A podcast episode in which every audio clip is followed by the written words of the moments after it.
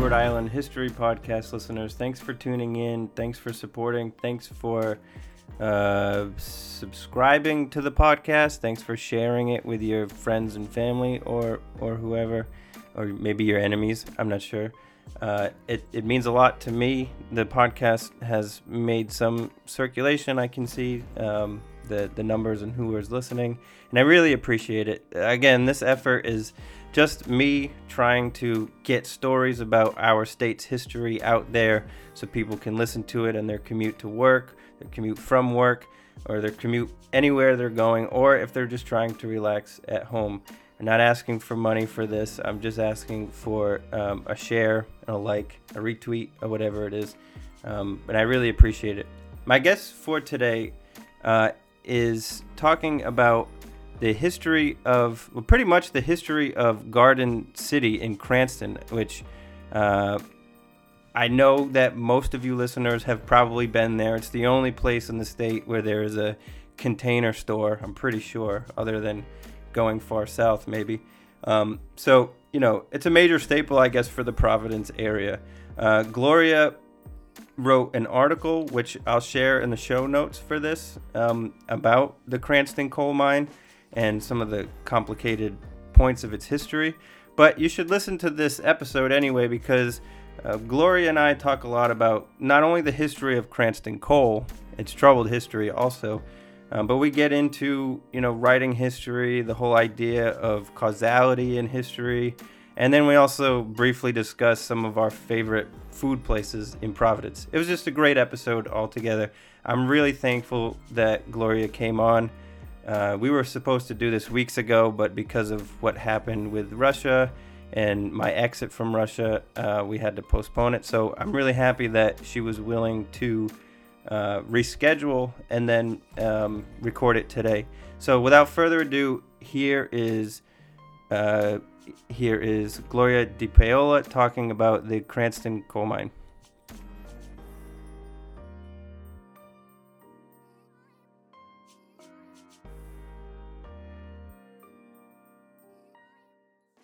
Hi. Um, my name is Gloria De Paola. I am um, I've, I'm in my early 80s. I uh, am have always been passionate about history. I've always loved it. Um, majored in it in college, and I uh, also have been a freelance writer on uh, food uh, and travel. And um, several years ago, uh, a new uh, organization started called uh, for Rhode Island called Small State Big History, and uh, it takes the uh, every week it runs us an um, a history story about Rhode Island, and uh, after it started, I submitted the idea of a an article about a coal mine that used to exist uh, under a major outdoor mall in Rhode Island called Garden City uh, Shopping Center. Very popular place. And um, it came to the state, I believe, around the 1960s, which was when the coal mine petered out. Um, the reason I was interested was because uh, in 2001, uh, they were remodeling the parking lot or at the at the um, mall, and there was a collapse there. The uh, the machinery was so heavy, you know, the trucks and so forth, that the parking lot collapsed and it led a very large opening was kind of startling. And there was a story in the Providence Journal that sort of casually mentioned that was probably because of undermining from a coal mine that had existed um, on the site years before. And I, was, you know, that's pretty startling information. There are no coal mines in the state that I know of.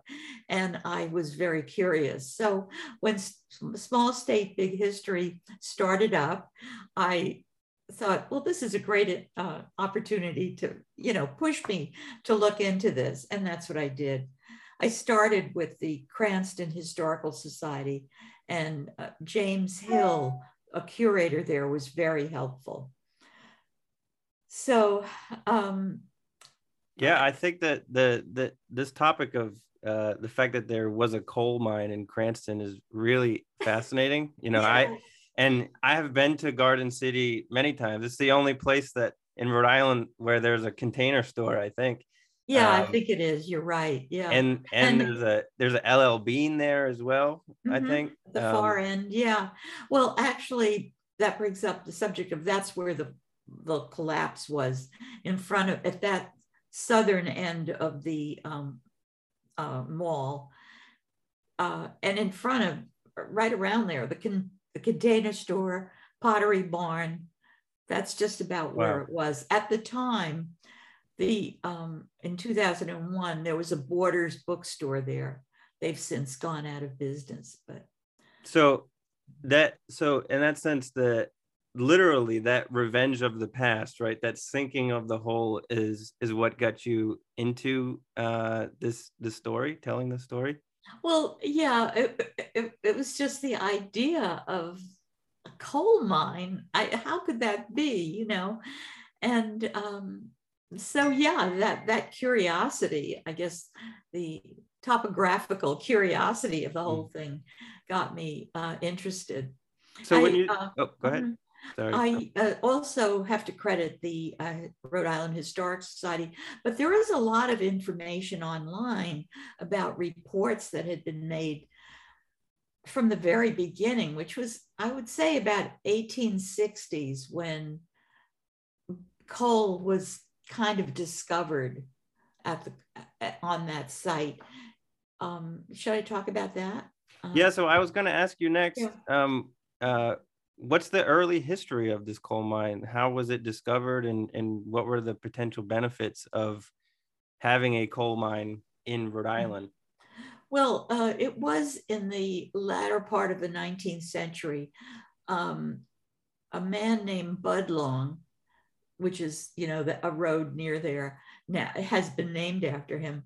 Um, bought property to uh, open a plant nursery and um, he grew roses and, and things like that. And, and that was actually this, the derivation of the name Garden City in that property, yeah. in that area. He, uh, it was started, and he discovered chips of coal in his soil. And I think it, he tried to use it, you know, filter it out and use it to heat greenhouses.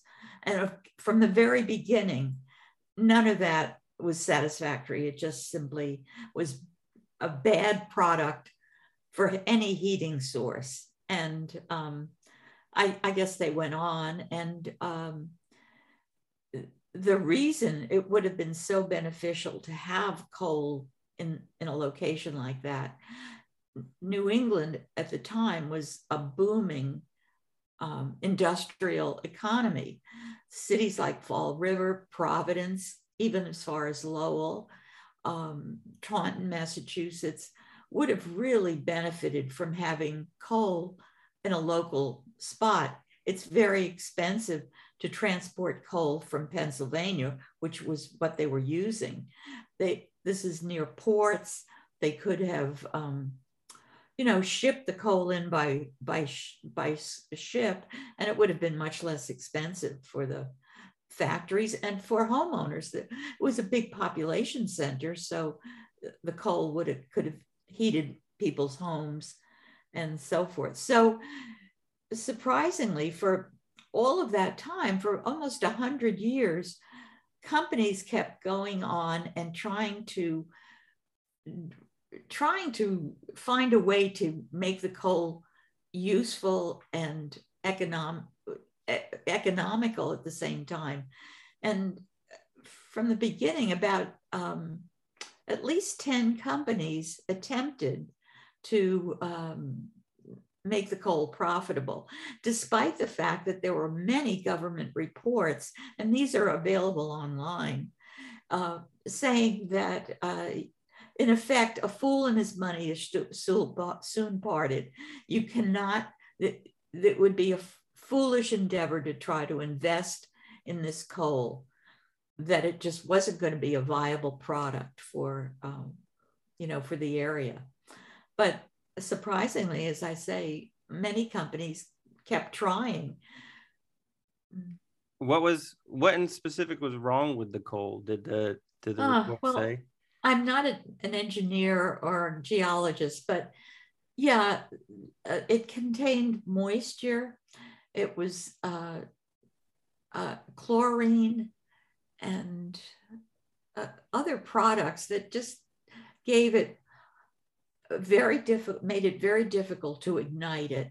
Mm. And then, um, uh, and then it when it finally did, it burned in, so intensely, and then it went out. I mm. mean, the geologist had said that it was fireproof. I mean, that's a sarcastic uh, way to put it, but that's literally what he meant. And there was an incident where the New Haven Railroad, another um, uh, business that tried to convert to uh, Cranston coal, the um, train engineer tried to burn the coal on a test run to Lowell, Massachusetts, from, I guess, Providence. And it was impossible. He had to make, well, when he, I think they got to, to Lowell, but they just couldn't bring the train, the plane, um, the train back. It, it was. Uh, it got stuck. It got stuck, and the fireman uh, expressed himself. He was furious at the difficulty that he had to go through to keep the thing going and finally you know it just didn't it just didn't work. So it was a, an impossible situation and new haven railroad at that point said you know they washed their hands of it.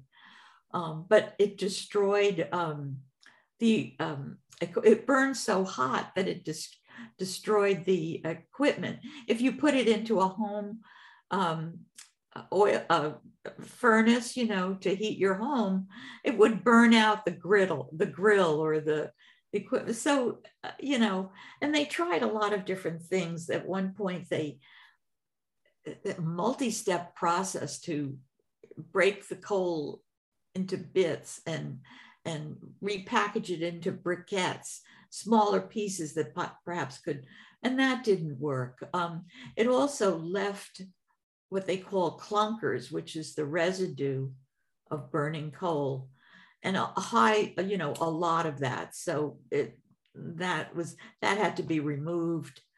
Um, so it seems like the the early efforts to use the coal were mostly for industrial purposes, like transportation or something like that.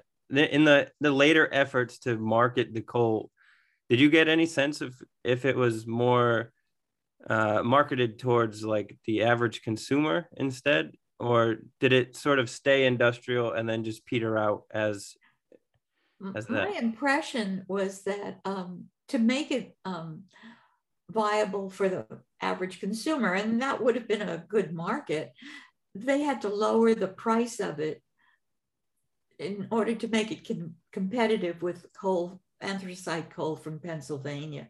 Mm-hmm. So, you know, they were selling it to consumers at a at a loss. And that that wasn't going to go very far. So, um, and and I guess can, it must have been very dissatisfying to the local homeowner to, to the frustration of trying to, um, you know, burn coal, keep it going, not destroy your furnace, and and then have to remove this you know these clunkers that as they call that stony residue yeah. so um no totally unsatisfactory mm. did you get any sense uh while you were researching about um the, the workforce in the coal mine or work conditions and and how you know what was it like to work at cranston coal when it was uh, a coal mine well physically it must have been awful um, maybe even worse than the local fact mills that you know were notorious um, there was i think a 2000 foot shaft dug and um, you'd have to go down into the bottom of it, um, holding onto a rope banister in effect. So you hold on to this thing. The workers down at the bottom of the shaft, it was always leaking water, and they were st- in standing water. I assume in rubber boots at least, but you know, working in those dripping condition, there was always water coming down, dripping, dripping, sometimes in a you know rainfall mm-hmm. so it was slippery and unpleasant and um and dangerous there was in the the there was in the 50s i believe just before the mine finally closed down uh, one death from a, a, a, worker who died there young man. Uh, so after that tragedy and all of this frustration, the um, you know the mind sort of petered out because at that around that same time, uh, an Italian immigrant, and I'm sorry I don't have his name in front of me, Melik Castro, I believe it was, uh, was starting to build Garden City as a planned community with hmm. homes you know, school, church, and then the, the guard and the, and the shopping center. So that was becoming a great success. The suburbs were growing. This was a perfect, um, uh, subst- you know, replacement for the mine. And uh, the mine uh, shaft and the building was where Friendly's is, approximately where Friendly's is now on Reservoir Avenue. Mm-hmm. Wow. Yeah. It's a it's so bizarre to think of the geography of this mine in terms of these companies that we recognize that now I know, I now know. sit there. It makes you wonder, you know, you mentioned the the giant hole that opened up um in 2001 was it 2001 yeah. mm-hmm. uh were there measures taken after that to avoid a similar thing happening? You know, I don't want to be shopping at container store one day and then all of a sudden a big hole opens up. Not going to happen. I'm dragged in. Uh, well, from what I read, the um, uh, the mine, the parking lot was the was the danger point. You know, um, it was uh, the stores apparently were built for some bizarre but lucky reason for the owners of the of the present mall the stores seem to be on more solid ground mm-hmm. so um, yeah it's kind of uh, funny that it was the parking lot that collapsed after many many years i mean 50s to 20 2000 right. um, they uh, and, and under the heavy equipment that was you know placed there or parked there while the renovations were going on mm-hmm. and the expansion. Yeah, I mean, I drive a truck, so it's sort oh, of so it, it, could still happen. I need to be careful where, where I Maybe park it. Park in the post office parking lot behind, or Whole Foods. uh, one one thing that you say in your article that I thought was really interesting is that you posit towards the end that perhaps Rhode Island was lucky to have inferior coal. And I wanted to see if you could elaborate on that. And in what sense do you think it, it was lucky that it, it worked out the way it did? Well, um, I uh, wrote the article in 2016.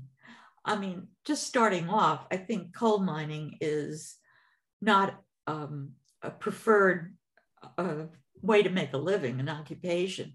So I think for uh, any young men who are in a vicinity where there's coal, they're probably drawn to coal mining. In our case, it wasn't an opportunity that you would um, seek out after graduating from high school or even younger. So for that alone, just that there it wasn't a draw for uh, as an occupation here. Mm-hmm. But at that time, um, in, in 2016, there was uh, the um, states of Kentucky, uh, Eastern Kentucky, and West Virginia were really dependent on coal. I mean, coal was slowing down, uh, you know, five or six years ago. and and on the way out. But still, there were the, the economies of those two areas were very dependent on coal, and it was creating a recession in that area. Mm. So um, I guess we were lucky not to be dependent on coal. Other industries uh, were booming uh, up until I would say the 1920s when textiles, you know, the jewelry industry kind of died out in the 60s. Mm-hmm. And all of that work was export, um, done in China.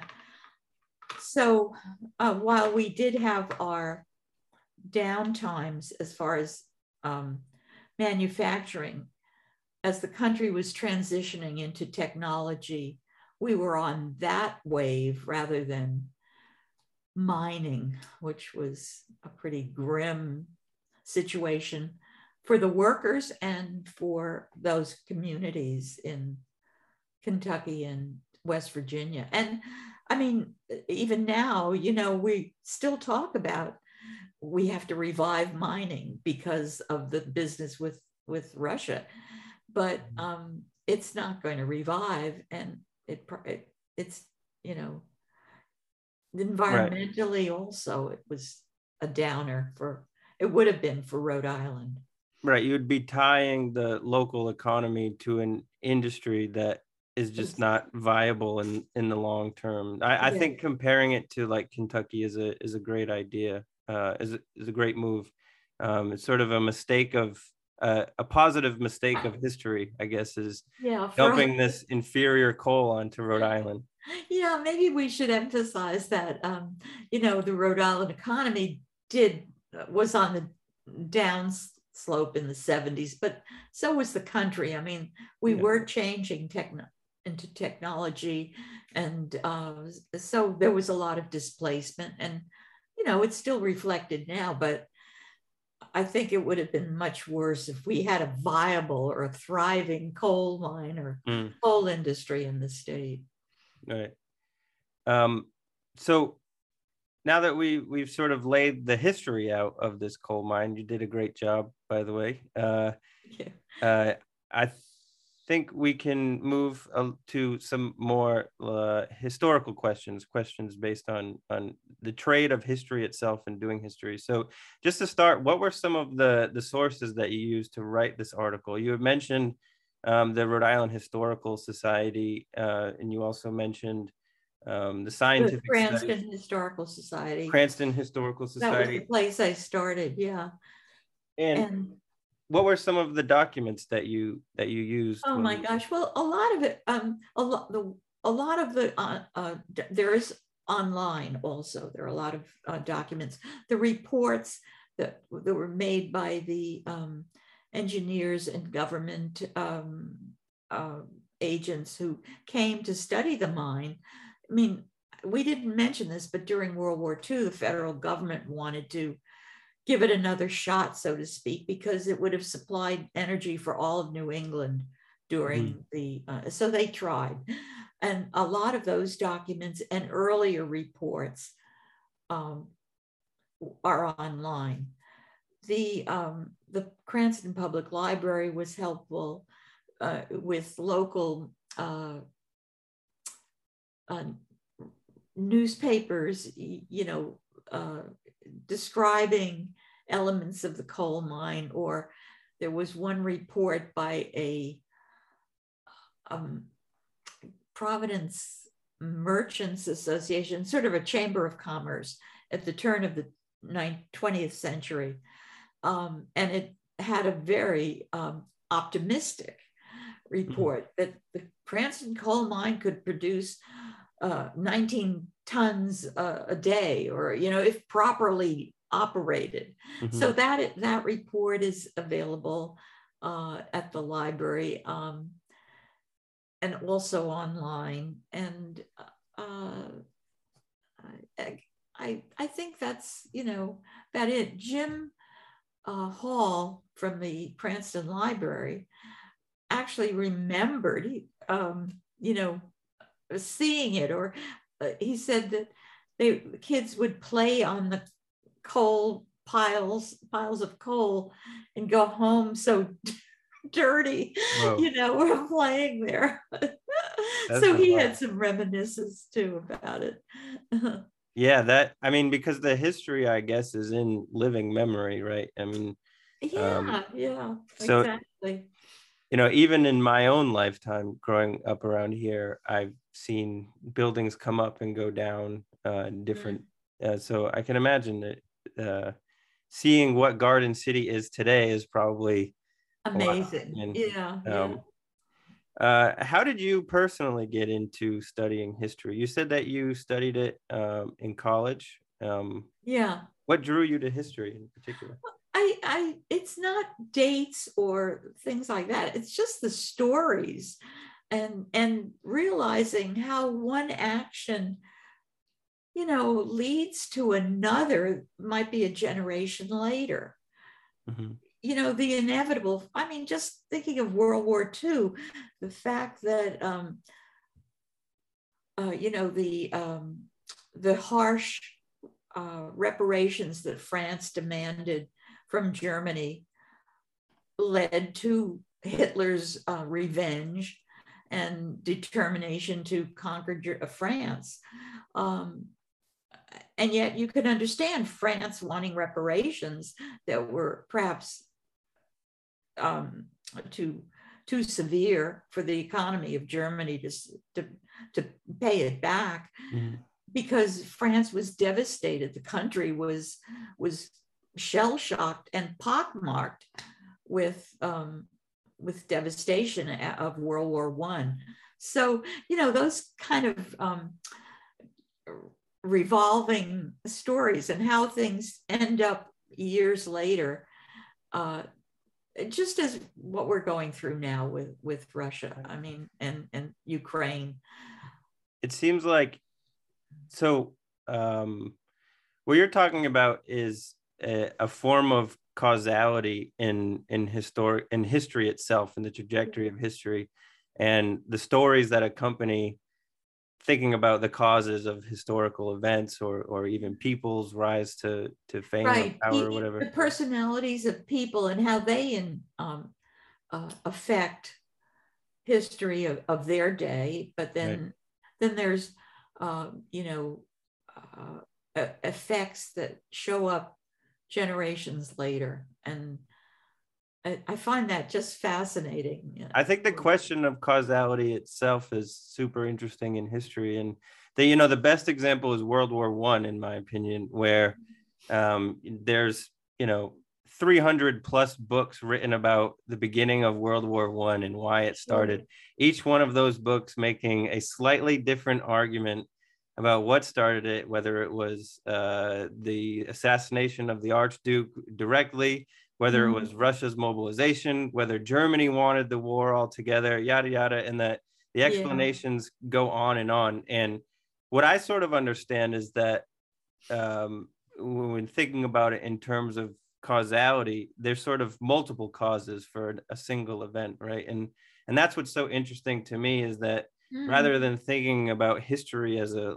linear trajectory of one line, you we can think of it more as like a hundred lines moving in the same direction, you know, doing going crazy different ways, but then eventually kind of meeting at a point and then a point, a crisis point. Yeah. Right. Yeah. And I and I think you're right to to draw the uh the analogy, draw the conclusion of you know what's going on right now in the world, mm-hmm. um, mm-hmm. in Ukraine and in Russia. Yeah. Um, yeah, uh, uh, the combination of events, I guess, the antagonism that I gather Ukraine has toward Russia, where during World War One, I, I guess they sided with the Germans and you know, or you know, welcomed them is what mm-hmm. I've read, um, because Russia was so harsh toward Ukraine or caused a famine so yeah there are so many elements that go into uh, and lead up to a final ex- crisis that uh, I, I just you know as i say i think that's amazing and there's so much you can look at and as you say come from come to it from so many different points the and i guess the person to, and this and to, the mm. No, go ahead. I'm sorry.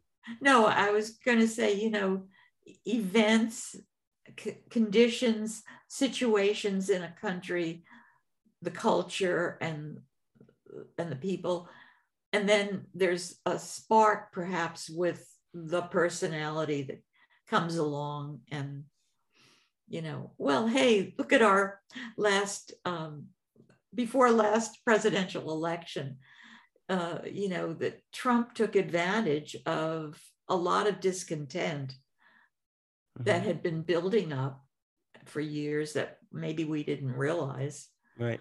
And and I think that the same that same sort of understanding can probably be applied to Cranston Coal, right? There's so many efforts to try to get this to work oh, yeah. before people finally come to the conclusion that this is just not going to work. Let's let's stop the effort. Let's yeah. you know.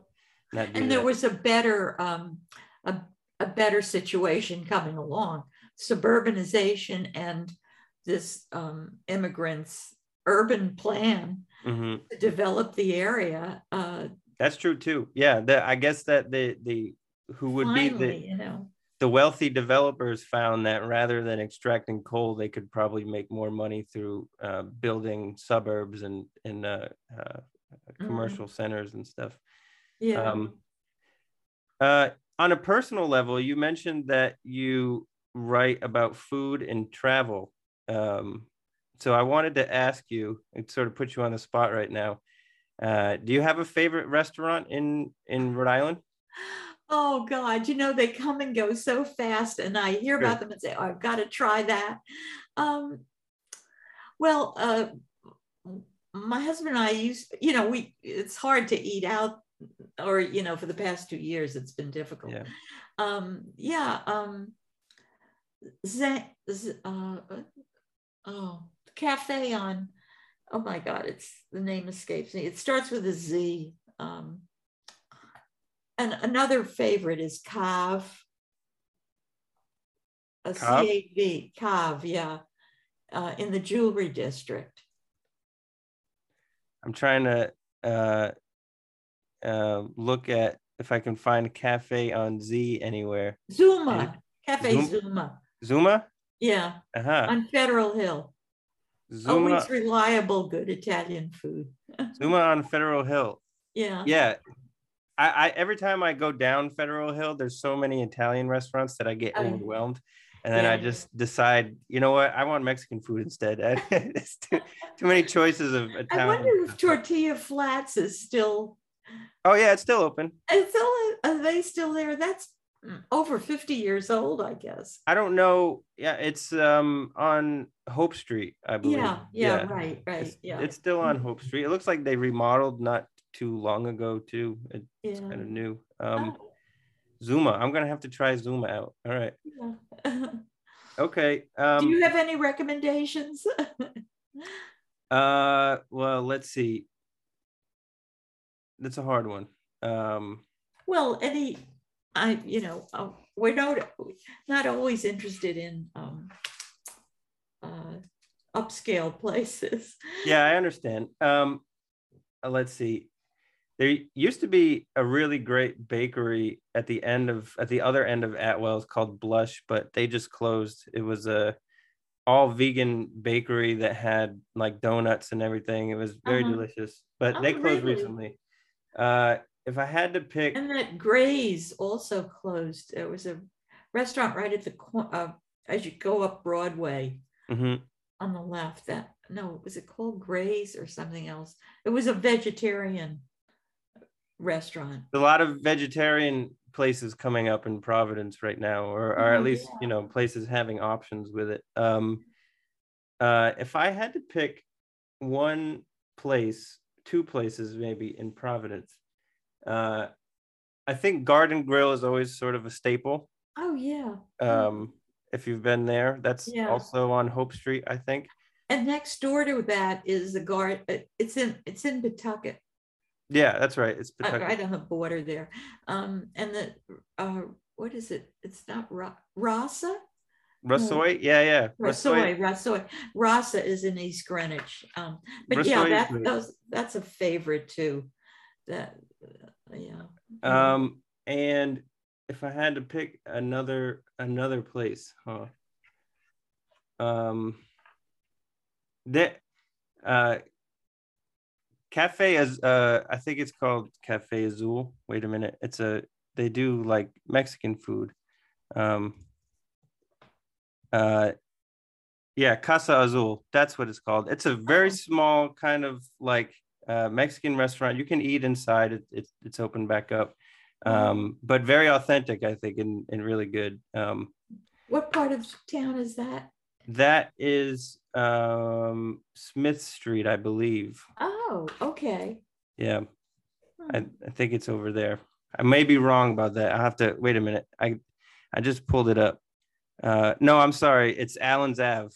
There it is. Oh, okay. I yeah. Other side. Uh, yeah, it's Allen's Ave. So it's down there, which is weird, right? Because there's not a lot of places no over there, but uh, uh, food places down there. Well, great. I'll I'll certainly check it out. All right.